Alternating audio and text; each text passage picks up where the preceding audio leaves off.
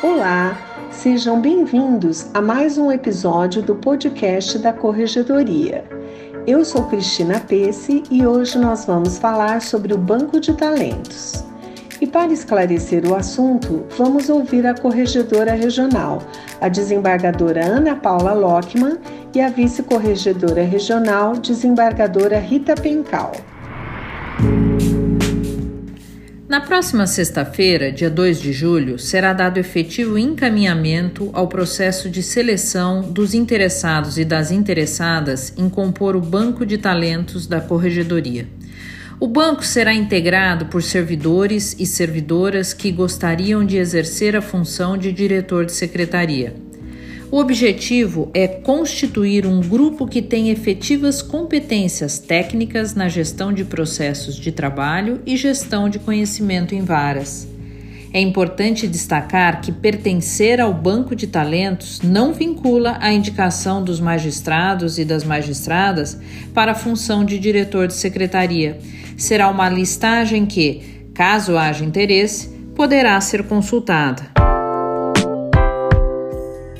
Da mesma forma, é importante ressaltar que os magistrados e as magistradas não estão vinculados a esse banco de talentos para indicar qualquer servidor ou servidora para o encargo de diretor de secretaria.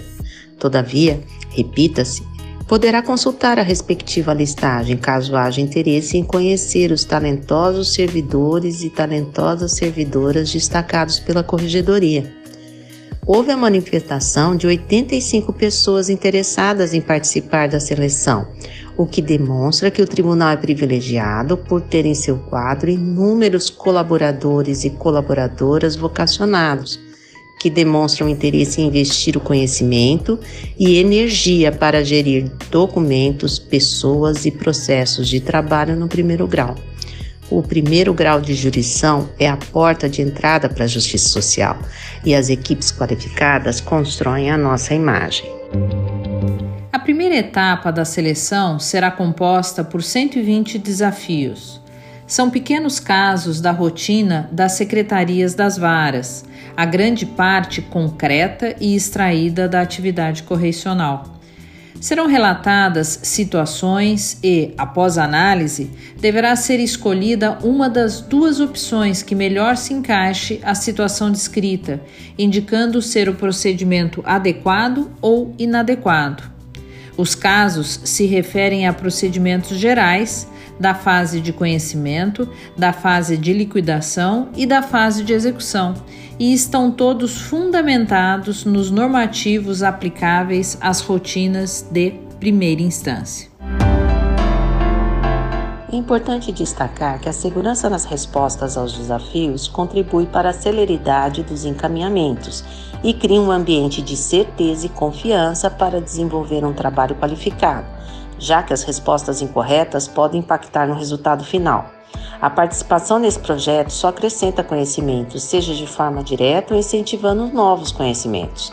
Dessa forma, é importante responder apenas aos desafios que se sabe a resposta, uma vez que assinalar respostas incorretas tem impacto negativo na composição do resultado final, enquanto questões não respondidas não acrescentam, mas também não prejudicam o somatório da pontuação a fim de agendar o horário e o dia da semana que melhor a tendência aos inscritos e às inscritas, foi feita consulta a todos, restando apontado como o melhor horário aquele compreendido entre as 8 e 10 horas da manhã na sexta-feira.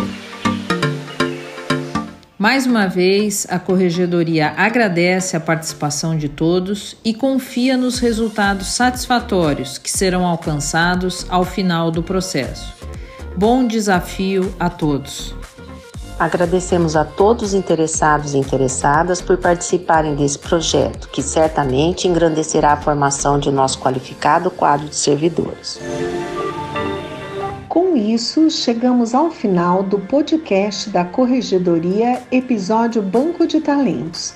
Lembro a todos e todas que esse e os próximos episódios ficarão disponíveis nas principais plataformas e também na intranet do Tribunal em orientações da Corregedoria.